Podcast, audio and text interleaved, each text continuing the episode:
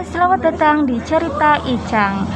Wah, ini podcast pertama gua yang sebenarnya uh, masih bingung sih mau dibawa ke mana. Dan sejujurnya gue suka banget baca puisi, perform musikalisasi puisi.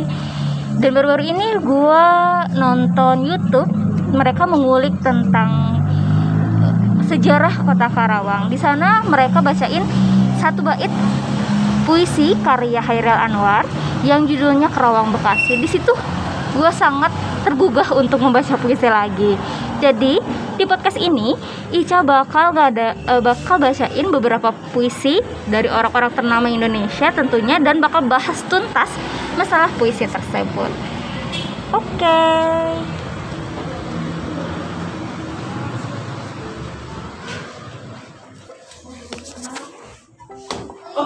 kamu baik-baik kenapa putus?